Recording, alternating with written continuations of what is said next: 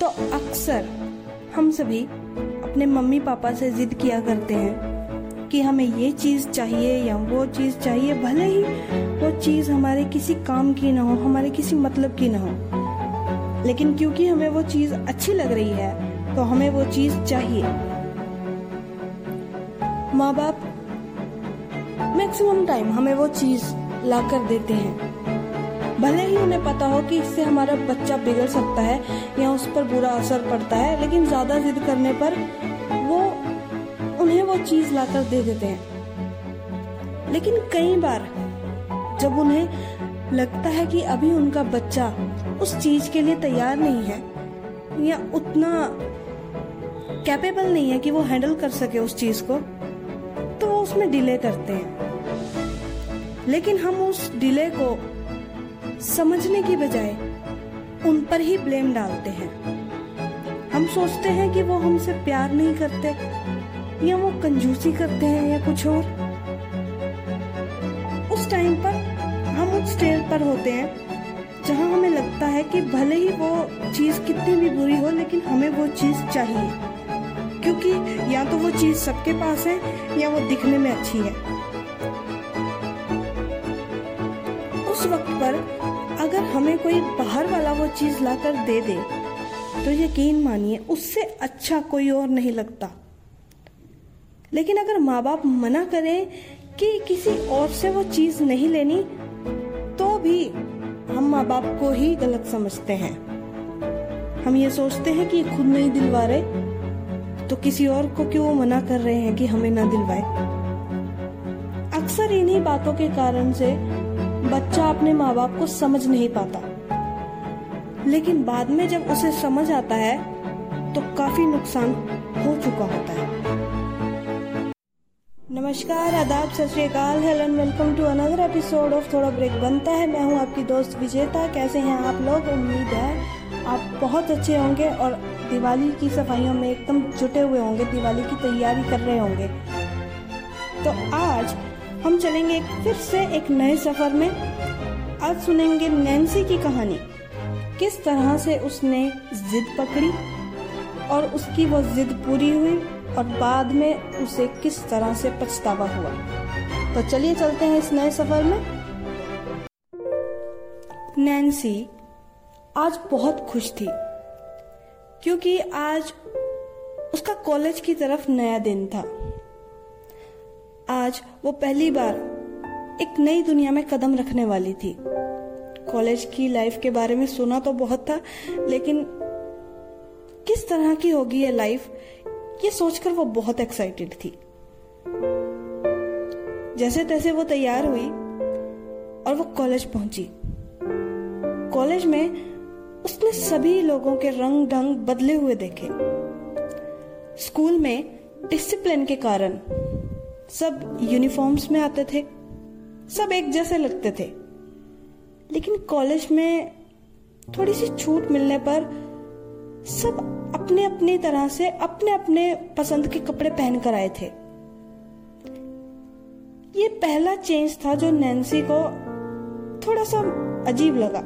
उसे लगा कि उसके कपड़े बाकियों की तरह उतने अच्छे नहीं हैं। लेकिन वो फिर भी खुश थी। वो अपनी क्लास में गई, नए लोगों से मिली, नए दोस्तों से मिली। सब कुछ अच्छा चल रहा था। तब तक, जब तक वो फ्री लेक्चर नहीं आया। सभी लेक्चर्स में नए लेक्चरर्स आए। उन्होंने अपना इंट्रोडक्शन दिया और काफ़ी एक्साइटेड बातें की।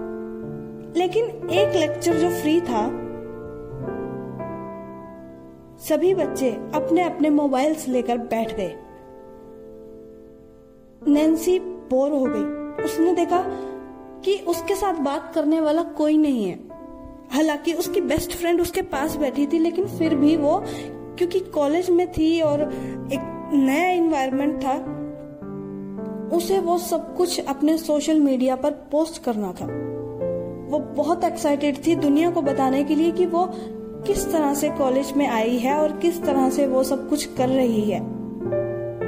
लेकिन नैन्सी की एक प्रॉब्लम थी कि नैन्सी के पास मोबाइल फ़ोन नहीं था।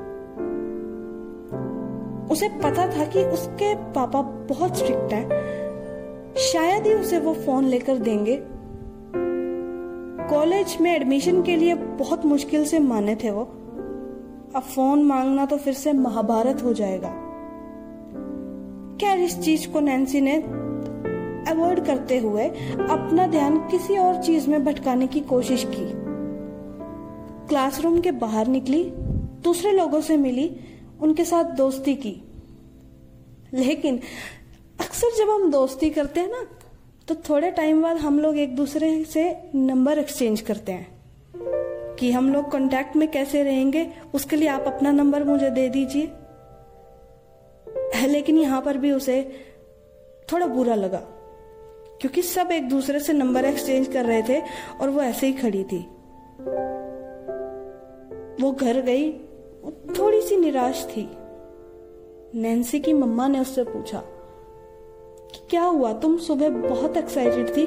अचानक क्या हुआ? जो तुम इतनी सैड हो डिप्रेस्ड हो। नैन्सी ने सोचा, क्यों मम्मा को परेशान करना?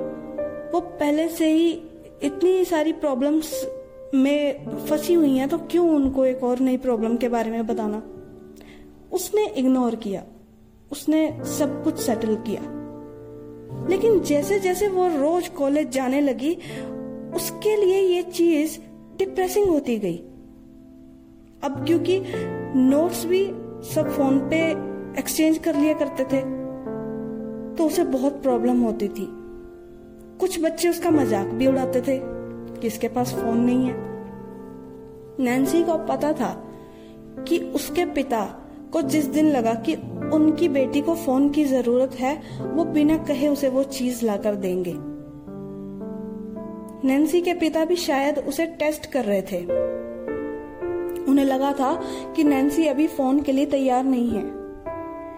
क्योंकि फ़ोन अपने आप में ही एक बहुत बड़ी दुनिया है। आप किसके साथ बात करना चाहते हैं और किसके साथ आपको नहीं बात करनी है, इसके मालिक आप खुद हैं।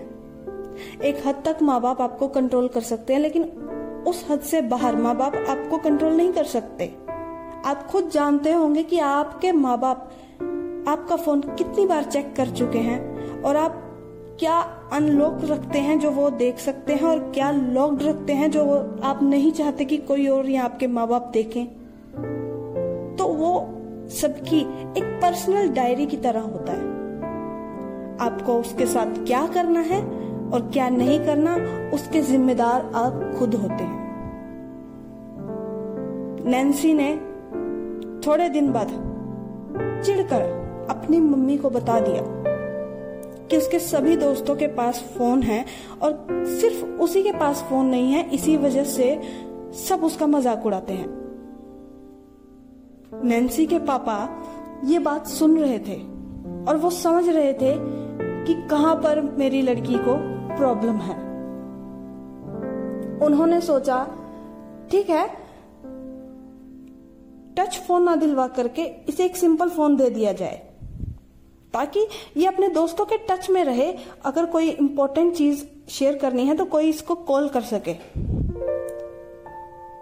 लेकिन क्योंकि सबके पास आजकल टच है तो एक के पास बटन वाला फ़ोन देखना तो वैसे ही गुनाह हो जाता है। शायद लोग उसका मज़ाक उड़ाते।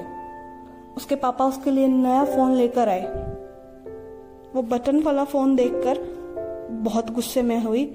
बोलती हुई बाहर चली गई कि मुझे ये नहीं चाहिए, इससे अच्छा तो मैं बिना फ़ोन के ही ठीक हूँ।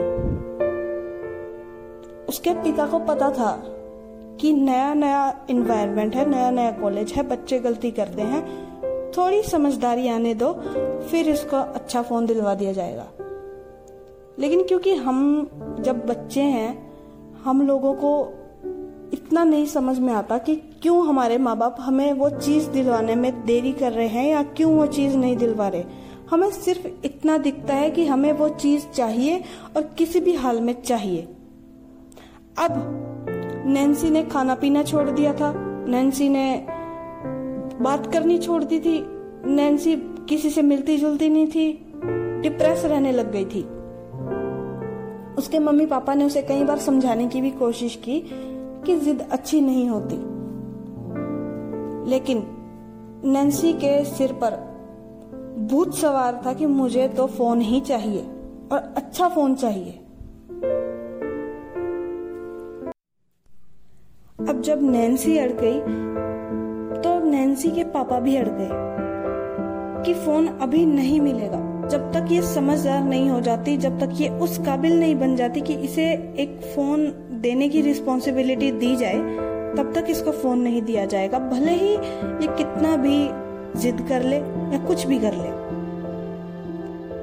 एक दिन नैन्सी कॉलेज से घर आ रही थी। उसके रास्ते में एक मार्केट पड़ती थी, जो कि सुबह लगती थी, लेकिन दोपहर में वहाँ पर कोई नहीं हुआ करता था। उस दिन क्योंकि वो थोड़ा लेट हो गई थी तो उसकी बस मिस हो गई। तो उसने सोचा कि क्यों ना पैदल ही जाया जाए। वैसे भी घर जल्दी जाकर किसको मिलना है? नैन्सी पैदल चल रही थी। थोड़ी आगे जाने पर उसे रोड के बीचों बीच एक चीज़ पड़ी हुई मिली। उसे एक डिब्बा दिखा और उसके आसपास कोई नहीं था। नैन्सी भागकर उसके पास गई और यकीन मानिए, उसमें एक नया फ़ोन था। बिल्कुल वैसा फ़ोन जैसा नैन्सी को चाहिए था। नैन्सी ने घूमकर इधर उधर देखा, लेकिन वहाँ पर कोई नहीं था। हो सकता है सुबह ये किसी ने खरीदा हो, बैग में डालने की कोशिश की हो और फिर वो बैग में ना डला हो या बाहर गिर गया हो या किसी ने चुराने की कोशिश की हो और उसके हाथ से छूट गया हो। यही सब कुछ नैन्सी के दिमाग में चल रहा था। वो किसी भी तरह खुद को एक बहाना देना चाहती थी कि ये किसी की गलती से हुआ है और वो उसको ये फ़ोन नहीं चाहिए अब। ये कुदरत ने मेरे लिए ही रखा हुआ था। नैन्सी ने एकदम से वो फ़ोन उठाया इधर उधर देखा, अपने बैग में उसे डाला और तेज़ी से घर की ओर निकल पड़ी। अब फ़ोन तो उठा लिया, लेकिन घर पर क्या बताया जाए? तो वो सारे रास्ते क्या बहाना लगाना है और क्या ऐसा कुछ बताना है जो कि माँ बाप भी शक ना करें? यही सोचती हुई वो जा रही थी। नैन्सी घर पहुँची। घर पहुंचकर ही उसने सबसे पहले अपनी माँ को उस फ़ोन के बारे में बताया। माँ ने पूछा, क्या तुमने कोई गलत काम किया है? क्या तुमने चोरी की है? तो नैन्सी जो पूरे रास्ते एक बहाना तैयार करती आई थी, उसने वो बहाना अपनी माँ को बता दिया। उसने कहा, माँ, आज स्कूल में एक स्कॉलरशिप एग्ज़ाम हुआ था। और उन्होंने कहा था, जिसकी स्कॉलरशिप, जिसने ये टॉप कर लिया, उसको एक फ़ोन मिलेगा। और माँ, मैंने टॉप किया है और इसी वजह से मुझे ये फ़ोन कॉलेज वालों ने दिया है। फ़ोन कॉलेज से मिला है सुनकर, उसकी माँ भी खुश हो गई। चलो अच्छा है, तेरे पास फ़ोन हो गया और तेरे पापा की भी चिंता अब दूर हो गई। इतना कहकर मम्मी ने वो फ़ोन पापा के आने तक अपने पास रख लिया। उन्होंने सोचा पहले वो उसके पिता को फ़ोन दिखाएँगी और फाइनली फिर नैन्सी को वो फ़ोन मिल जाएगा। नैन्सी का छोटा भाई भी था, जो फ़ोन को देखकर बहुत खुश हुआ। क्योंकि ये घर में पहला टच फ़ोन था। और क्योंकि सबको शुरू शुरू में फ़ोन के लिए बहुत एक्साइटमेंट रहता है, दोनों भाई बहन बहुत एक्साइटेड थे कि हम इसमें गेम्स खेलेंगे, गाने सुनेंगे और वीडियोस देखेंगे, सब कुछ करेंगे। शाम को जब पापा घर आए तो नैन्सी की मम्मी ने बहुत ही आराम से पूरी सिचुएशन को देखते हुए नैन्सी के पापा को वो फ़ोन पकड़ा दिया। नैन्सी के पापा को भी लगा कि लड़की काबिल है। एग्ज़ाम में टॉप किया है उसने। उसे फ़ोन दिया गया है तो ठीक है, ये फ़ोन दे दिया, दे देना चाहिए। उन्होंने पूरी लिस्ट बनाकर दी कि आपको इस फ़ोन में क्या करना है और क्या नहीं करना। नैन्सी एक्साइटमेंट में कुछ नहीं सुन रही थी। उसे सिर्फ़ इतना पता था कि अब ये फ़ोन उसका है और उसके अलावा किसी को किसी को नहीं देगी वो फ़ोन और अब उसका कॉलेज में कोई मज़ाक नहीं उड़ाएगा। वो ये सोच रही थी कि कल वो किस तरह से अपने दोस्तों को ये फ़ोन दिखाएगी। उसके पापा ने अपना काम खत्म किया और उसे वो फ़ोन दिया। और फाइनली उसे बताया कि किस किस तरह से वो फ़ोन को चला सकती है। नैन्सी मान गई, उसने वो फ़ोन लिया और सुबह के लिए एक्साइटेड हो गई। पूरी रात नैन्सी को नींद नहीं आई। सुबह हुई, नैन्सी तैयार होकर एकदम फ़ोन लेकर अपना कॉलेज में पहुँची। अपने दोस्तों के सामने शो ऑफ़ करके उसे बहुत खुशी हुई। यही वो लोग थे जो मेरा रोज मज़ाक उड़ाया करते थे और आज देखो, मेरे पास सबसे बढ़िया फ़ोन है। यह सोचकर वो बहुत खुश हो रही थी। उसके दोस्तों को भी लगा कि कल तक जिसके पापा फ़ोन नहीं दिलवा रहे थे, अचानक उन्होंने इतना महँगा फ़ोन इसको कैसे दिलवा दिया? लेकिन क्या करें थे? मिल गया तो मिल गया। अब नैन्सी बहुत खुश थी। लेकिन कहीं ना कहीं उसके दिल में ये गिल्ट था कि ये फ़ोन कहाँ से आया? किसका होगा? क्या किसी ऐसे इंसान का होगा जिसको ज़रूरत होगी? फिर उसने सोचा कि उसका काम बन रहा है। किसी का नुकसान हो रहा है तो उसमें उसकी गलती नहीं है, उसके आसपास कोई नहीं था तो ये किसी का फ़ोन नहीं है। इतनी तसल्ली देकर उसने फ़ोन उठाया और चुपचाप घर चली गई। घर पहुंचकर नैन्सी के भाई ने नैन्सी को कहा, दीदी, थोड़ी देर फ़ोन मुझे भी दे दो। मुझे भी चलाना है। नैन्सी ने उसे डांट कर भगा दिया। लेकिन जब नैन्सी की मम्मी ने ये चीज़ देखी तो उन्होंने समझाया कि वो तुम्हारा छोटा भाई है। तुम सारा दिन चलाती हो, थोड़े देर उसको भी दे दिया करो। नैन्सी वैसे भी सोने जाने लगी थी। उसने वो फ़ोन अपने भाई को पकड़ा दिया और कहा, ले, इसको यूज़ कर ले और इसको यूज़ करके रख दियो। नैन्सी का भाई बहुत खुश हो गया। नैन्सी इतनी थकी हुई थी कि वो कब सो गई उसे पता भी नहीं चला। वो सुबह उठी उसने अपना फ़ोन देखा सब कुछ ठीक है तैयार होकर जैसे ही जाने लगी उसका भाई आया उसने कहा दीदी ये फ़ोन तुम रोज रात को मेरे को दिया करोगी ना खेलने के लिए? नैन्सी ने कहा बिल्कुल नहीं। आ, कल दे दिया था क्योंकि मम्मी ने कहा था रोज रोज नहीं। तो नैन्सी के भाई ने कुछ ऐसा कहा जो सुन के थोड़ा सा चौंक गई। कि ये क्या बोल दिया इसने? नैन्सी के भाई ने कहा, दीदी सच सच बताना, ये तुम्हें फ़ोन जो है, स्कूल से तो नहीं मिला ना? ये तुम्हें कहीं गिरा हुआ मिला था ना? नैन्सी ने अपने भाई की तरफ़ देखा और पूछा, क्या बकवास कर रहा है?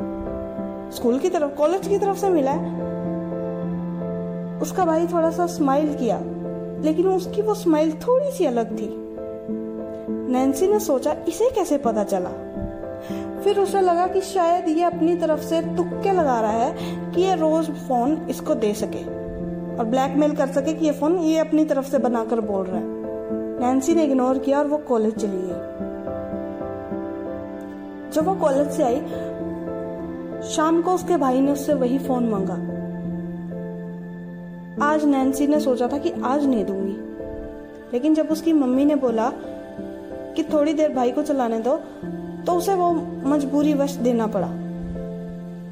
अब रोज ऐसे ही होने लगा। उसका भाई फ़ोन चलाता और नैन्सी कब सो जाती उसे पता ही नहीं चलता। एक दिन नैन्सी ने सोचा, आज मैं झूठ बोल के बैठूँगी कि आज मेरे को कोई काम है। नैन्सी का भाई शाम को आया, दीदी, फ़ोन दे दो, गेम खेलनी है। तो नैन्सी ने उसको मना कर दिया, नहीं नहीं नहीं, आज नहीं आज नहीं, आज मैं काम कर रही हूँ, थोड़ा सा ज़रूरी काम है। तो नैन्सी के भाई ने कहा, वैसे भी ये छह बजे के बाद चलेगा नहीं, तुम कुछ भी कर लो। नैन्सी को कुछ समझ नहीं आया।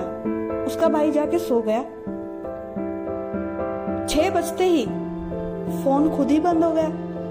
नैन्सी को कुछ समझ नहीं आया कि फ़ोन में क्या प्रॉब्लम हुई जो बंद हो गया, और ये रोज कैसे गेम खेलता और इसने ऐसे क्यों कहा कि छह बजने के बाद फ़ोन बंद हो जाता है? वो फ़ोन किसका था? कैसे वहाँ पर पहुँचा? कैसे नैन्सी के भाई को यह पता चला कि नैन्सी को वो फ़ोन कॉलेज से नहीं, बल्कि उसने वो फ़ोन कहीं से उठाया है? और आखिर छह बजे के बाद फ़ोन अपने आप बंद क्यों हो जाता है, ये जानने के लिए आपको हमारे अगले एपिसोड के आने का वेट करना होगा, जो कि आएगा सैटरडे। मैं आपको बताना चाहूँगी कि आगे से हर वीक हमारे दो एपिसोड रिलीज़ हुआ करेंगे। एक एपिसोड वेडनेसडे को रिलीज़ हुआ करेगा और दूसरा एपिसोड सैटरडे को रिलीज़ हुआ करेगा। आप अगर हमारे साथ जुड़ना चाहते हैं तो इंस्टाग्राम पर हमें फॉलो कीजिए। मेरी इंस्टाग्राम आईडी है podcast for life zero six zero two अगर आपको कोई सजेशन देना है तो आप हमें ईमेल के थ्रू भी सजेशन दे सकते हैं, या फीडबैक दे सकते हैं। मेरी ईमेल आईडी है Vijeta zero six zero two at the rate Gmail dot com तो हमारे साथ जुड़े रहिए, हमारे साथ बने रहिए, और हमें फॉलो करते रहें, और अपना फीडबैक देते रहें। Thank you so much for listening take care and goodbye and जय हिंद